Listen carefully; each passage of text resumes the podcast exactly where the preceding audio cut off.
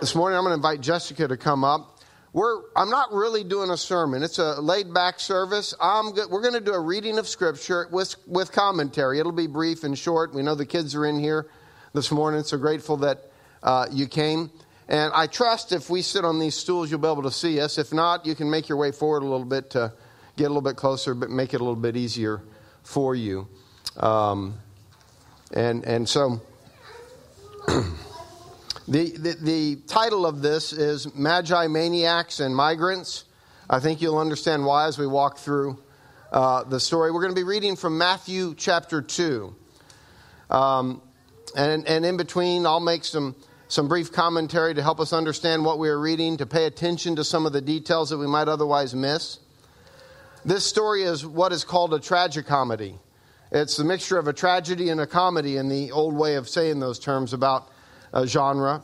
It describes what we will see here a, a tragic story which contains enough comic elements to lighten the overall mood, and in this case results, at least in the grand sense, a happy ending. Um, at times, we are to feel the suffering in the story. At times, we might laugh. So, both of those things come together as, as, we, as we hear this story. And so, Jessica is going to be reading the text from the NIV and then I'll comment. So let's go ahead and begin. My mic is on, yes. So this is from Matthew chapter 2. After Jesus was born in Bethlehem in Judea, during the time of King Herod, Magi from the east came to Jerusalem, and they asked, Where is the one who has been born King of the Jews? We saw his star when it rose and have come to worship him. Now, we're so used to hearing this story, we might miss what is unexpected here. The, the interplay between Herod and the Magi could easily have been run as a comic strip in, uh, comic strip in the uh, Jerusalem Times that week. Um, imagine you don't know the story for a moment. But like the original audience who didn't know the story, you're extremely familiar with the stories of Daniel, Shadrach, Meshach, and Abednego out of the book that we call Daniel. In that story, Magi from the east, that's Babylon, were the simpletons. The joke was always on them. In Daniel chapters 1 and 2, the Magi are lining up for execution, in fact, because of their incompetence. And Daniel comes to save the day, the Jewish young man who's brought in to be trained among them. He saves the day by telling the king his dream and its interpretation. The dream was about four kingdoms, Babylon and three kingdoms that would follow. During the time of that fourth kingdom, which turns out to be the Roman Empire, God, the, according to the dream, would establish a kingdom by sending a king not from human origin, a king that would bring about an eternal reign of peace and joy. Fast forward back to our story of the Magi, and it's the Magi from the east, Babylon, Persia, whatever, whatever they were calling that place at that particular time in history, who were in the know, and it's the Jewish king Herod who is only reactive and proves to be very ignorant. The Magi see the Christ child's star, the Messiah's star, while they are in the east, they are outside the land and they come to worship as king this baby. Herod, who lives in the land, seeks to kill him. But as we'll see, the joke is on Herod. When Herod heard this, he was disturbed, and all of Jerusalem with him. When he called together all the people's chief priests and teachers of the law, sorry, he asked them where the Messiah was to be born. In Bethlehem, in Judea, they replied, For this is what the prophet has written. But you, Bethlehem, in the land of Judea, are by no means the least among the rulers of Judah. For out of you will come a ruler who will shepherd my people Israel. Then Herod called the Magi secretly and found out from them the exact time the star had appeared. He sent them to Bethlehem and said, Go and search carefully for the child. As soon as you find him, report to me, so that I too may go and worship him. The Messiah was a threat to Herod, who was a pseudo king, a mere puppet of the Roman occupiers. His interest, Herod's, is in the location of the Messiah, the one born king of the Jews. It's, his interest is not in its novelty, nor is it a desire to come and, and worship him by any means. His interest is purely survival instinct. The quotation from Micah describes the ruler who had come as one who would shepherd my people Israel. The king as shepherd was a metaphor they understood. That's different than what we have, leader as chief executive. That's not shepherd, not the same kind of thing that's communicated. Herod was following a different model as well, a model of king as middle management. Rome was really in charge, but he did whatever he had to to keep them happy. The one born king of the Jews would be a shepherd king. He would care for the flock, he would feed them and nurture them, protect them. Herod was doing what anyone would do, trying to protect his own power. Rarely, if ever, does anyone feel that they have too much power, though they may have more than some. And find the person who would like to have less power, whether they think they have more than others, too much, or the right amount. Nobody's wanting to give up their power, they'll protect it. Well, Herod is protecting his power, or so he thinks, by trying to kill this one that would be competition for the throne. That the people were disturbed is also interesting. Herod was disturbed, I get that. But the people under his rule, well, frankly, they're like the abused in an abusive relationship.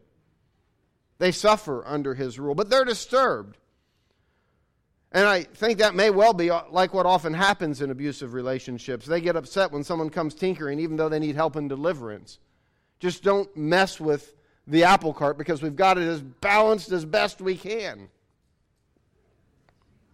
Go ahead.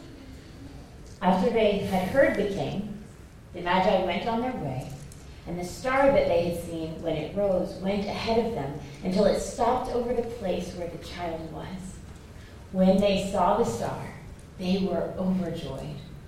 On coming to the house, they saw the child with his mother, Mary, and they bowed down and worshipped him. Then they opened their treasures and presented him with gifts of gold, frankincense, and myrrh. And having been warned in a dream not to go back to Herod, they returned to their country by another route. I'm reminded a little of the Israelites in the wilderness. They were led through, by, through, through the day by a cloud and at night by a pillar of fire. Yet now it's the Persian magi, the simpletons, the object of the joke that are being led through the darkness by the star, by the light. They found what Herod and his teachers of the law could not find. And they outwitted Herod because of a dream a reversal of Daniel and his companions. Daniel was given a dream to, or understanding to know the dream of King Nebuchadnezzar. But here it is the Magi that are given a dream that outwits King Herod. And so they're ahead now of Herod and what he's doing. And they bowed down when they arrived and worshiped in a costly way, as one would a king. When they had gone, an angel of the Lord appeared to Joseph in a dream. Get up, he said. Take the child and his mother and escape to Egypt. Stay there until I tell you, for Herod is going to search for the child to kill him. So he got up, took the child and his mother during the night, and left for Egypt, where he stayed until the death of Herod. And so was fulfilled what the Lord had said through the prophet out of Egypt I called my son. Herod is outwitted by yet another dream. Joseph now escapes to Egypt. In the end, it is Herod who dies, not the child.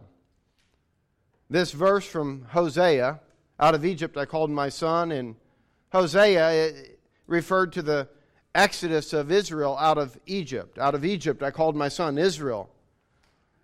But Israel had failed to live up to the covenant to live into it for that matter, and they had broken it repeatedly. Jesus is now the true Son of Yahweh, the true Israel. And all who are joined to him become a part of that true Israel. When Herod realized that he had been outwitted by the Magi, he was furious. And he gave orders to kill all the boys of Bethlehem and its vicinity who were two years old and under, in accordance with the time that he had learned from the Magi. When what was said through the prophet Jeremiah then was fulfilled, a voice is heard in Ramah, weeping and great mourning, Rachel weeping for her children and refusing to be comforted because they are no more. When we sing, O come, O come, Emmanuel, and ransom captive Israel, who mourns in lowly exile here, until the Son of God appear, I think of these verses. That's what comes to my mind every time. Ramah is on the road just outside of Bethlehem. It's the burial place of Rachel, the favored mother of Israel, the wife of Jacob's choosing. When Jeremiah first spoke these, those words that were quoted, a voice is heard in Ramah, weeping in great mourning, Rachel weeping for her children. When that was first spoken, it referred to Judah being taken captive to Babylon.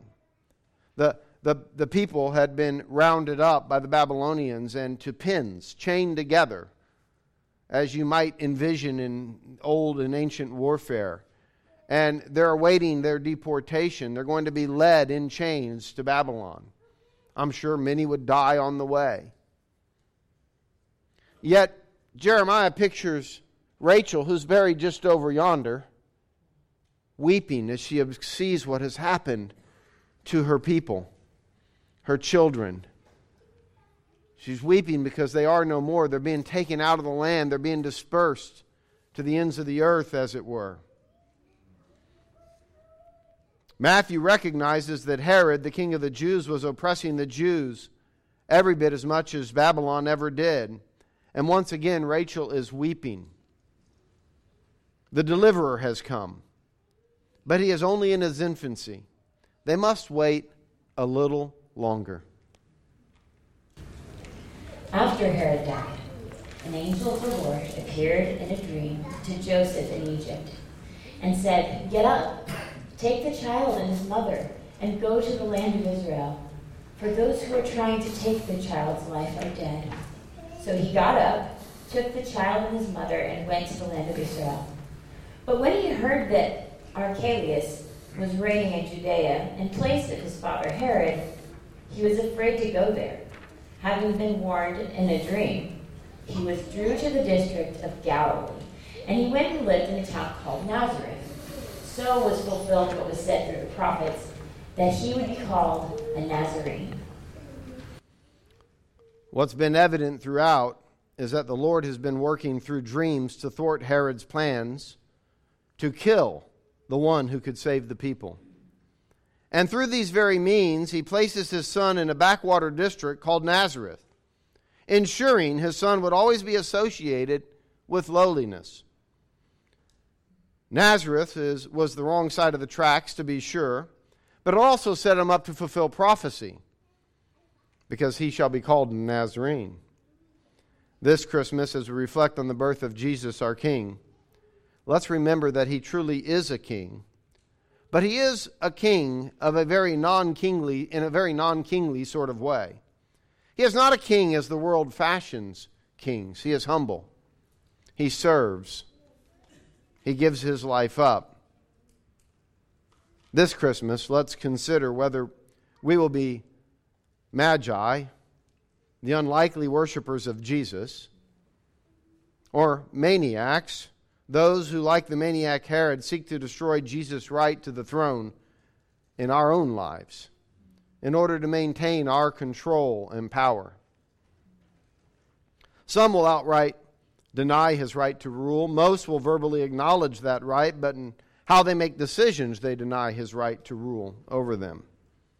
For those like the Magi who choose to be those unlikely worshippers, we begin a journey in which we are sojourners or migrants like Joseph, Mary, and Jesus. Like the Holy Family, we become a part of a country that is not our own, living in exile as Peter would have put it to the churches. Let's pray. Heavenly Father, we have heard your word, we have contemplated your word. May your word work in us in such a way that we, like the Magi, would become unexpected worshipers of Jesus and that we would worship him in such unexpected ways because of our great joy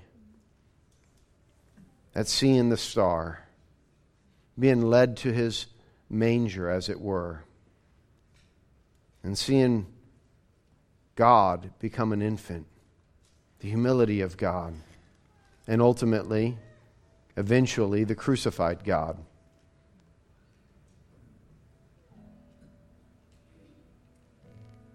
In Jesus' name, amen. Let's stand worship.